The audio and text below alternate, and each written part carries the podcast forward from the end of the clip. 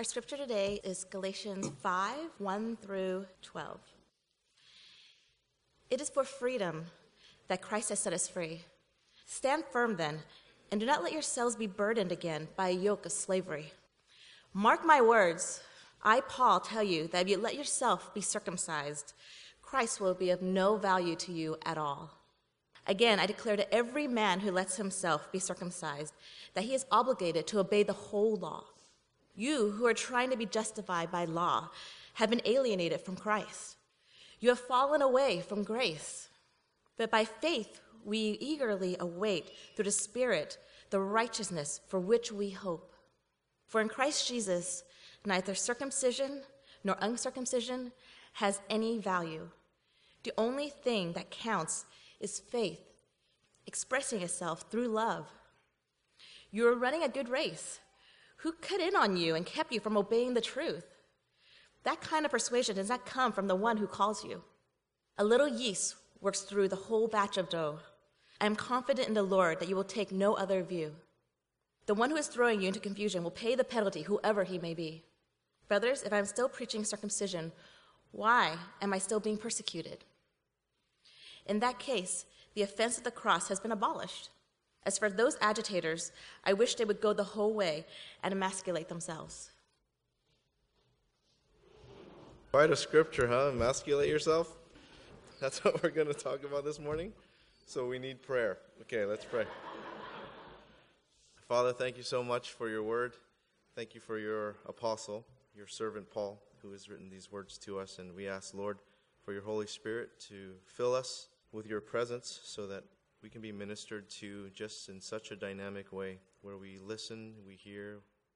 Hopefully we're transformed because of your word in Jesus' name. Amen.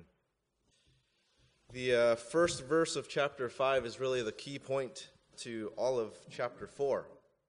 And so we, we talked about this before, where Paul's letter here is actually just one continuous letter. It's not broken up into the chapters and verses that we, we've done uh, to it. it. That's just kind of a helpful tool to us. But let's remember that this is one letter, and that verse one of chapter five is actually the key point of what Paul wrote in all of chapter four. Paul's writing in chapter four was all kind of built up and constructed to point us to verse one of chapter five. So if you have any questions about chapter four, just go ahead and get into iTunes, and we have a couple teachings throughout all of chapter four there. So far, Paul has essentially laid down two approaches to God. Right? One approach is that we work our way to God, that it's through human achievement. So through the line of Hagar and Ishmael, the idea that we can actually earn our way to God, that through our works we can get to God. And then there's a second way where it's a divine achievement, where God is actually paving his way to us, where we actually didn't do anything, but he did it for us. So that way of Sarah and Isaac, where God paved a way to himself through his son, Jesus Christ. Now, those two approaches, those aren't complementary approaches. Those are polar opposites, right? They don't kind of mend or meld together at all. And Paul has been crystal clear about this spiritual truth, that those who have accepted Jesus by faith as their Savior from their sins can't do it by acts of the flesh. They cannot earn it through their own flesh. It's a spiritual work, period. There's nothing of the flesh in it. There isn't anything we can do to earn salvation from our sins, which separates us from God. It is only by faith in Jesus doing that work for us that we receive salvation and that intimate relationship with God. And a choice needs to be made to either live by faith or you live by flesh. You don't do both. The Judaizers and some of the Galatians attempted to add this flesh element to it, this works element, to what was a spiritual work. And when it comes to a relationship with Jesus, that is simply impossible.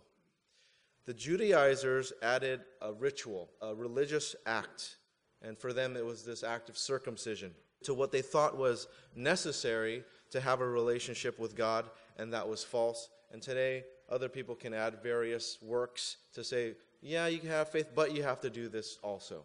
It's the same thing. But for the Judaizers, it was circumcision. And so they also added, you had to be obedient to the law. So they had all these rules and these regulations that they said, you need to follow all of these things in order to have a relationship with God and to be justified before God, which is false. It is only by Jesus Christ.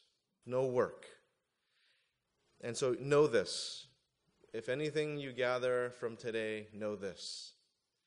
That if anyone or whenever anyone adds anything to Jesus, it's an attempt to replace him. Right? So if anyone attempts to add anything to Jesus, it's an attempt for them to replace Jesus with whatever they are substituting in there. Okay? So nothing can be added to Jesus. Nothing can be added to what he has done on the cross. So whenever you hear of anyone adding anything to Jesus, what he did, it's false. And they are attempting to replace him with whatever they are bringing forward with them. Jesus and what he did on the cross for the justification of our sin, that's an exclusive, that's an absolute claim of Christianity. And the thing that people generally have a problem with is that they don't like living with absolutes, right?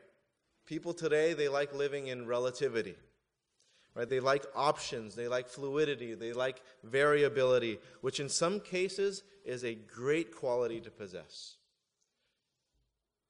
It's great to be flexible. It's great to be fluid in our style of ministry, right? In the things that we do and, and how we're trying to accomplish the mission of the church, which is making disciples of Jesus.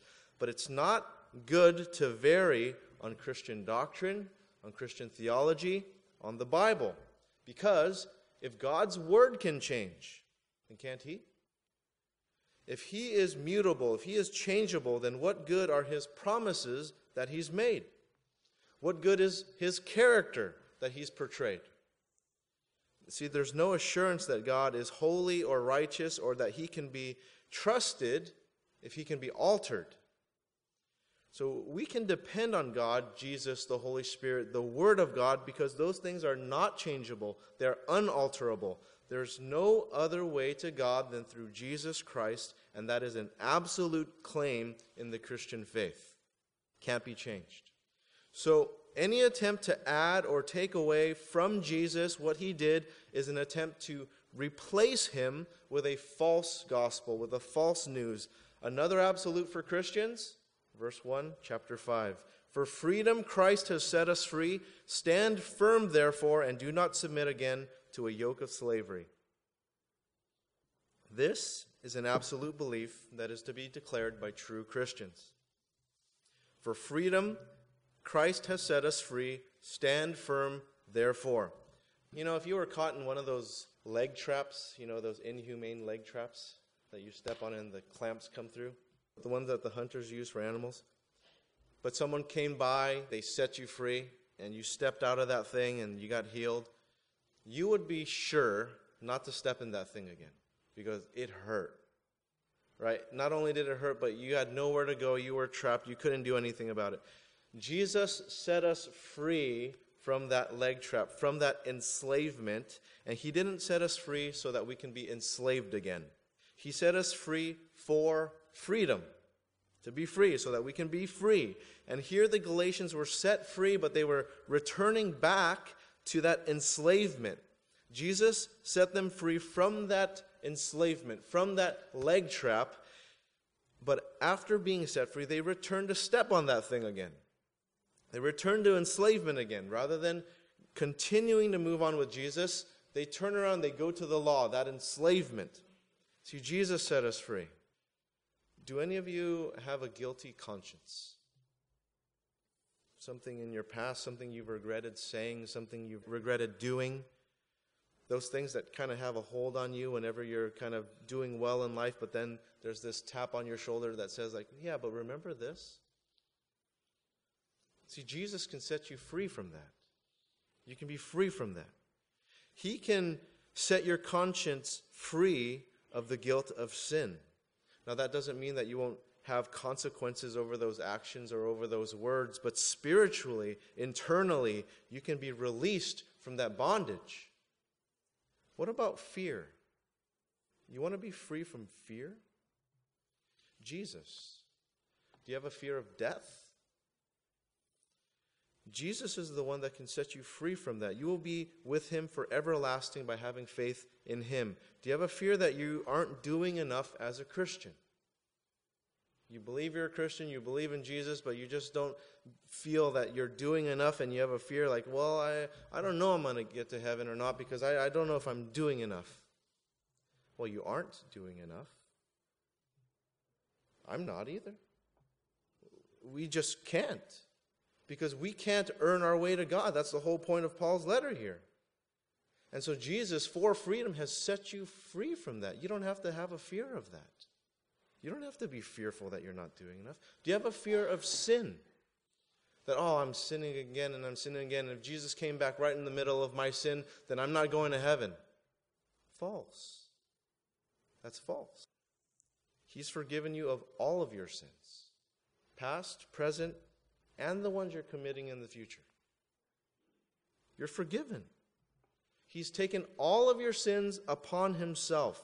Without Jesus, that fear is normal. You should be fearful. Without Jesus, you should be fearful. Of course you'd be fearful. Because if you truly believe and value justice, then how would justice treat you? Justice would judge you. So of course you'd be fearful. How much good will you have to do to offset the bad? How much? Is that even possible? And any fear that you have, he can set you free from that fear. The burdens that are overwhelming you, he can take those burdens from you. He can free you from the weight of those burdens. See, religion can't do that for you. Religion actually adds to that.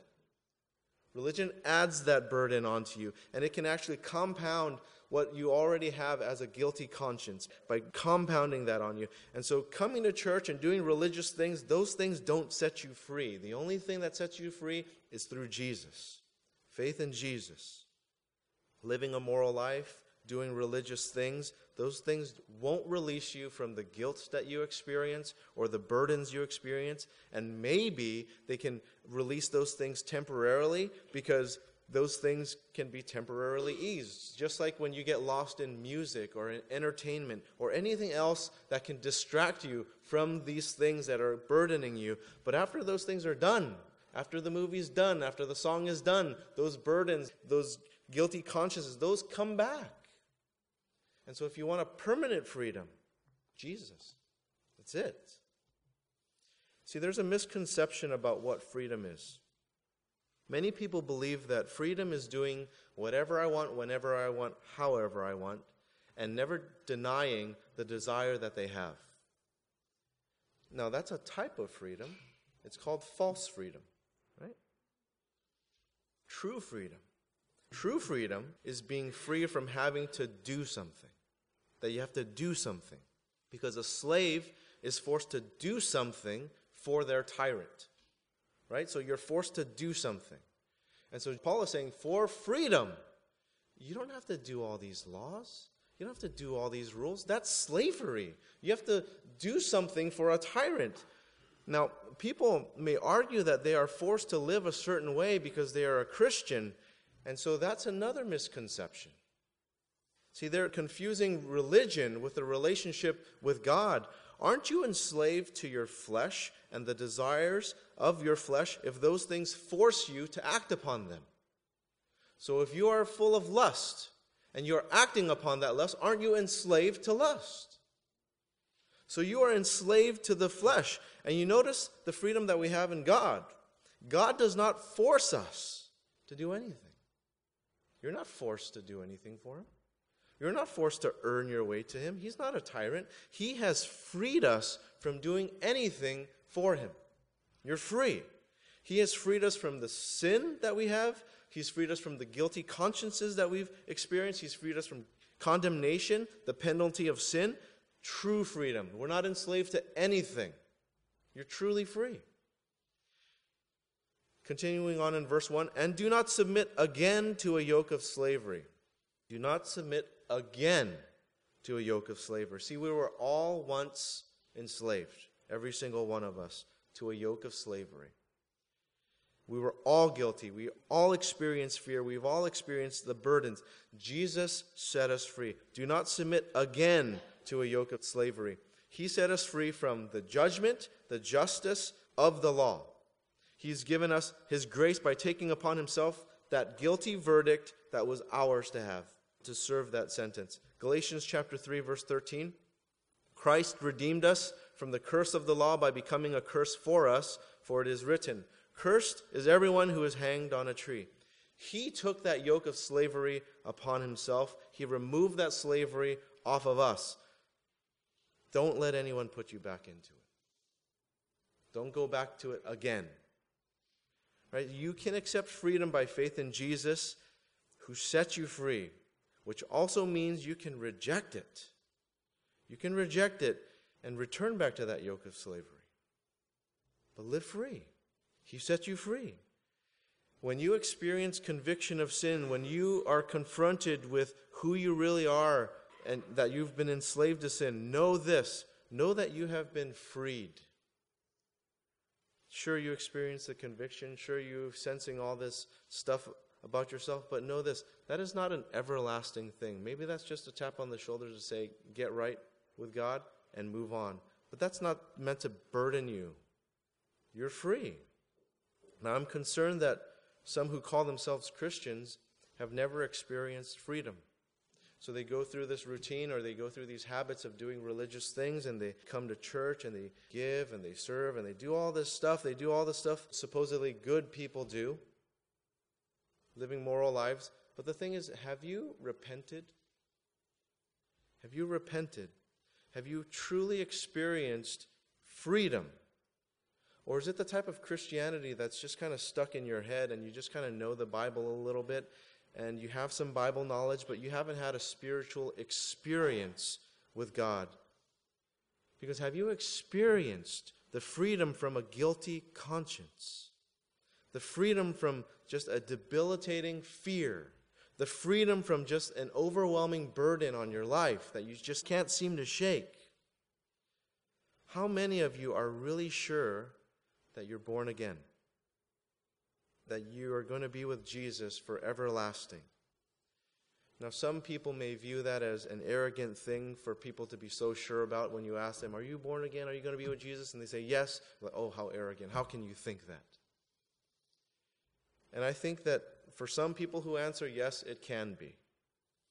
Right? It can be an arrogant thing, because if someone somehow believed that they themselves earned their way to that standing, that they did something to do that, that they merited that by their good works, then yes, that can, can be construed as boastful and conceited. But what if I didn't do anything for it? I didn't earn it at all. There's no boasting in that. I didn't do anything.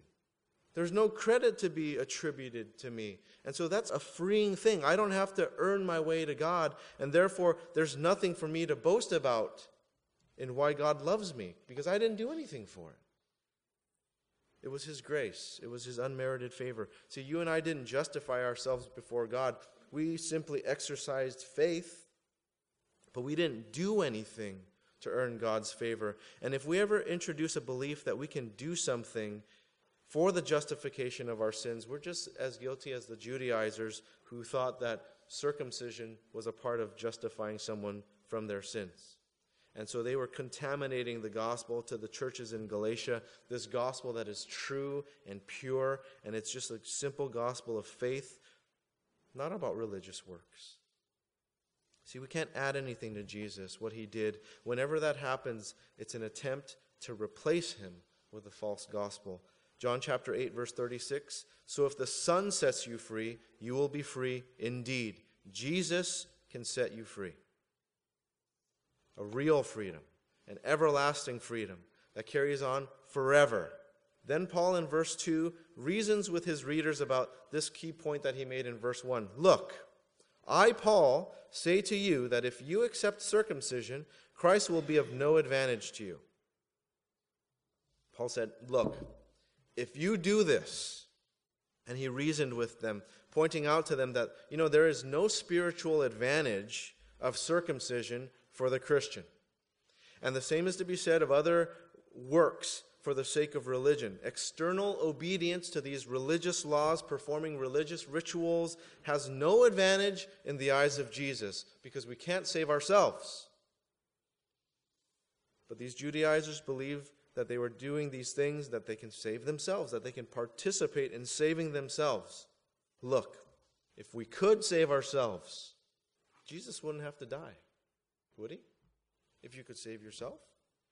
And God would just simply instruct us on how we can save ourselves. He would just be giving this rule book and say, do this stuff and you'll save yourself. So the belief that there's something more than faith for the salvation of sins is false. The Judaizers believe that unless you are circumcised according to the customs of Moses, you cannot be saved. That's in Acts chapter fifteen, verse one and five. They believe that faith in Jesus wasn't enough for salvation. They added that obedience to the law, circumcision, those things, those are also necessary for salvation. Faith in Jesus is all that you need for the salvation of your sins. That's it. Nothing can be added to that all-sufficient work that Jesus did for the salvation of your sins. Adding anything to Jesus is admitting that Jesus is not enough. And if he's not enough, why are we even here? Why are we here? We are here because Jesus is more than enough. He's more than enough. He's worthy to be praised. He's been proven to be trustworthy so that we can have our faith in him and him alone. So when God asks, when he asks why we think we should be allowed into everlasting life with him in heaven, what are you going to say? What will you say? Will you say, it's because of my good works? And so I have news for you. You're not going to be with him. Right? Or are you going to say, because I believe in Jesus? You're not going to be with him either. Because the devil and the demons also believe in Jesus. They believe in him. It's not that they don't. You're going to say, it's because I believe in Jesus and I did good works for him. Same result. You're not going to be with God. You believed. You did good works. It's all about you and what you did. So you might be thinking, well, like, what in the heck? How am I going to get to heaven? Like, what's, what would I do then? See, we Christians, we need to be careful about our own religious orthodox beliefs.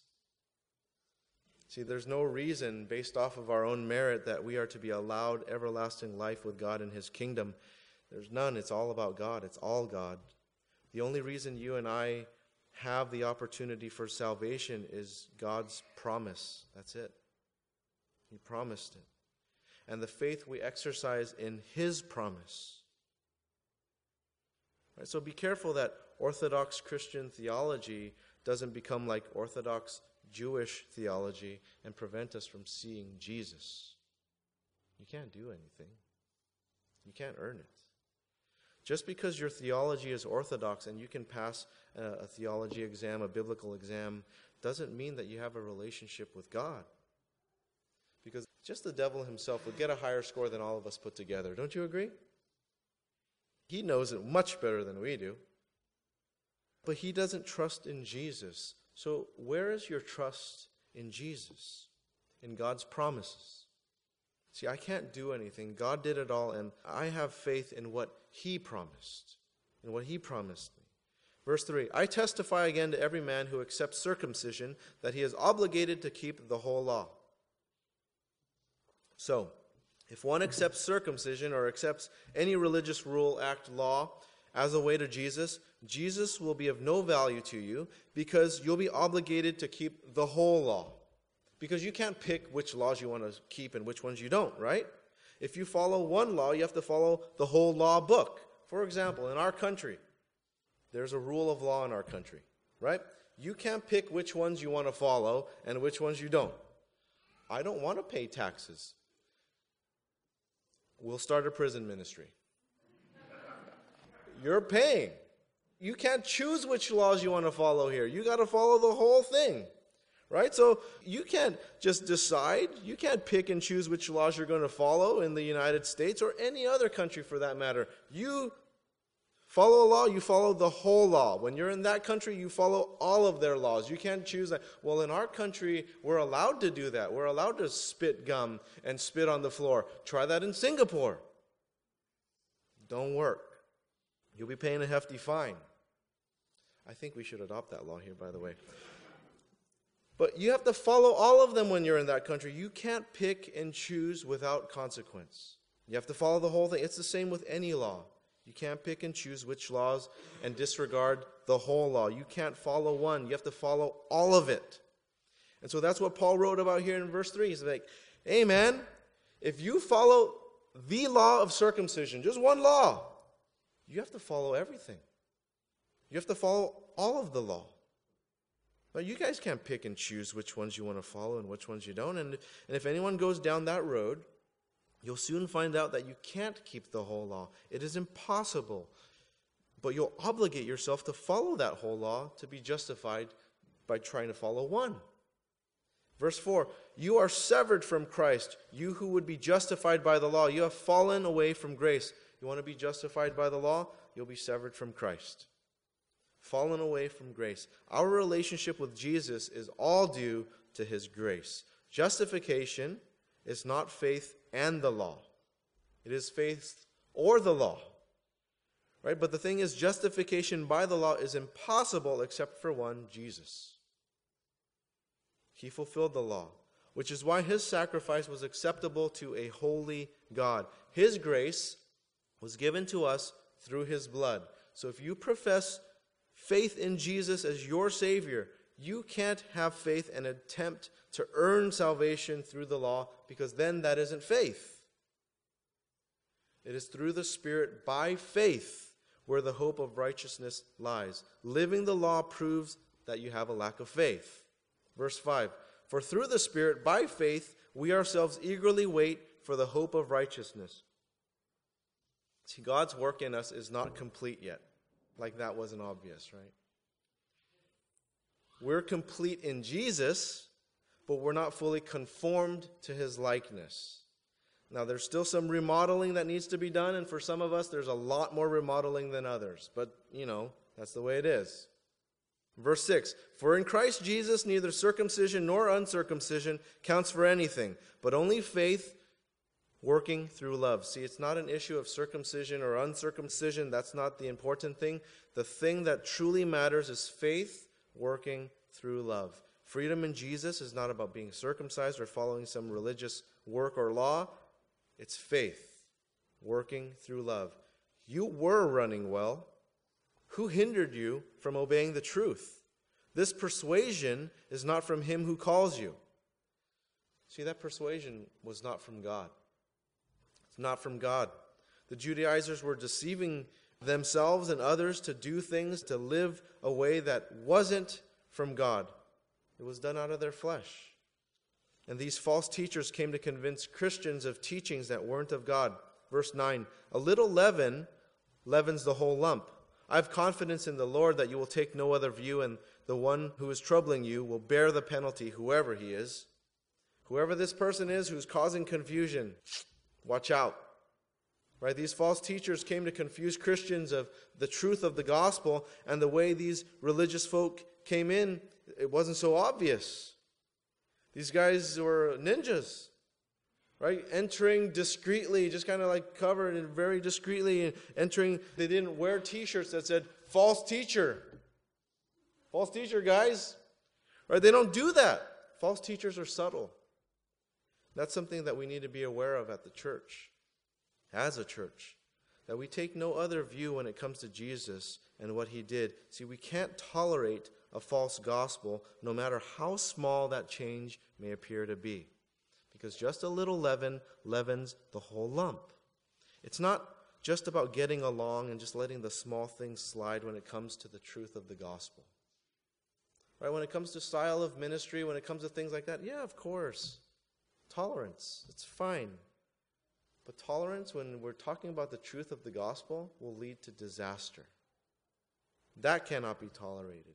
And that's going to lead us back into the yoke of slavery. Verse eleven, but if I, brothers, still preach circumcision, why am I still being persecuted? In that case, the offense of the cross has been removed. After Paul's reasoning, he asked the Galatians, if I'm, if I'm still preaching circumcision, then why am I being persecuted? So clearly, Paul was not preaching circumcision. Paul's focus was on Jesus and the cross, not on some religious rule or law. And Paul is pretty irate about this, so much that he says this in verse twelve, I wish those who unsettle you would emasculate themselves. Amen. Forget about circumcision. Castrate that brother. Right? You become a eunuch. Because this issue of enslavement to anything is a really big issue to God, because God wants us completely free, really free. And so Paul understood this. He took this seriously, how these guys were deceiving the Galatians. Paul stood for the gospel of Jesus. That's why he was persecuted his entire life.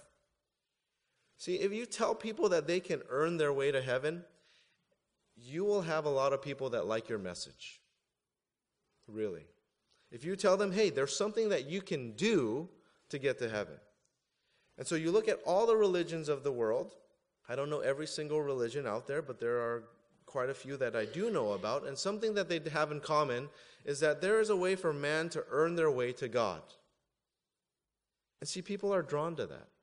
And many people believe that because we like having this idea of living however we want to live, because then we can just cover it up with the things that we've done wrong about it. If you give us a way that we can earn our way, then I can do whatever I want, and then I can just cover that up later on, because I can earn that. I can do something about it. But that's not Christianity. There's no cover-up. Christianity points to the law. It shows us that there isn't anything that we can do, because if we went that route, then we'd surely be guilty of not following the law. And there's nothing you can do about it. So it also points to the grace of God, that by faith in what Jesus did for us, by faith in who he is, he made heaven available for us. Jesus is the only way to God. And people really don't like hearing that exclusive, absolute claim. And as long as you and I preach that truth, we will always be persecuted. Always. Those who don't have a relationship with Jesus think that Christianity is a joke. First Corinthians chapter one, verse eighteen. For the word of the cross is folly to those who are perishing, but to us who are being saved, it is the power of God. See, the gospel is offensive to people who don't have a relationship with God. It is a joke. And the cross is offensive. It tells people you are a sinner. And it tells them that they can't do anything about it. Well, that's great. You're telling me I'm this and I can't do anything about it. Then forget it. People don't like that. That God had to do something about it so we can have a relationship with him. People don't like to be told that they're wrong, even though they are. People don't like to be told that they can't do something, even though they can't. Right? So of course we're going to be continue to be persecuted, because that's what the gospel points out in humanity. That's what we're pointing out to people. You're wrong and you can't do anything about it. That's just not a good equation for people accepting you and as a friend. Right? And so it presents a truth that not all people would like to receive. If you want to present something that others want to receive, this is what you do. All you have to do is pat people on the back, encourage them about how great they are. You are so great. And you can do anything you want. Kind of like how parents do this for their children. Bad thing. But this is in the spiritual realm as well. Right? You can achieve anything you desire. Right? See, there's a lot smaller chance of persecution there. And if you were to preach that message here in the Bay Area, no persecution at all. In fact, what will happen here is you'll be praised for it. Telling people they can do whatever they want, and they can achieve whatever they want, and you feed people's pride, and they love it, even if that's a false pride. And you tell people that you're making people self-sufficient, and others, you know, they'll just stand and applaud you for it. Thank you for making people self-sufficient. Reliance on God, reliance on whatever, anything, what a joke. Rely on yourself. Yeah. Rely on yourself. You'll be so well received by people. They would cheer you on. They give them some self-help tips, right? Give them some self-help tips. Give them some motivational speeches. Have them feel good about themselves. Like, I can do anything I want. I'm great. I can do anything. They cheer. And you tell them, but without Jesus, you're going to go to hell. What? They hate that. That's the truth. You'll still be separated by God. Separated from God, which is essentially hell. People draw this picture of hell, fiery, hot, guy with a pitchfork, pointy ears and pointy tail, dressed in red, and all this kind of stuff. Hell is simply separation from God. That's what it is. And God is love. God is justice. God is grace. God is all these beautiful things, and you are separated from that. Talk about hell. Tell people they're guilty of sin. Tell people that their sin condemns them before a holy God. It separates them from God. That the only way for there to be reconciliation with God is through Jesus. Only Jesus can justify one from their sins. You will be persecuted. Guaranteed. Guaranteed. You'll be heckled. You'll be jeered. You'll be booed. You'll be given special hand gestures. You'll be told to emasculate yourself. You'll be told all this kind of stuff if you're bold enough to share your faith. And if you haven't experienced that, share your faith a little bit more. You'll get there. You'll get there. I promise you. I promise you you'll get there. And you'll experience the great things that many of us have experienced. You're not going to be very popular. Because there are many more people who are in the line of Ishmael, who desire to live lives of the flesh, who believe that they can earn their way to anything, to God, to whatever that they want, to an enlightenment, to whatever that they want, than there are to those who are living as true lineage to the line of Isaac, of Sarah, living lives of faith, that I can't do anything, and it was all God. It was all Jesus. And I'm just trusting in his promise. I'm just having faith in his promise that he made to me, but there's nothing that I can do. Let's pray. Father, thank you for your word. Thank you for true freedom. The freedom that sets us free from sin. The freedom that sets us free from our own flesh. From those desires that are pulling us away from who you've really created us to be. And Lord, help us to discern the person that you have created us to be and the, the person that we are enslaved to without the presence of your life in us.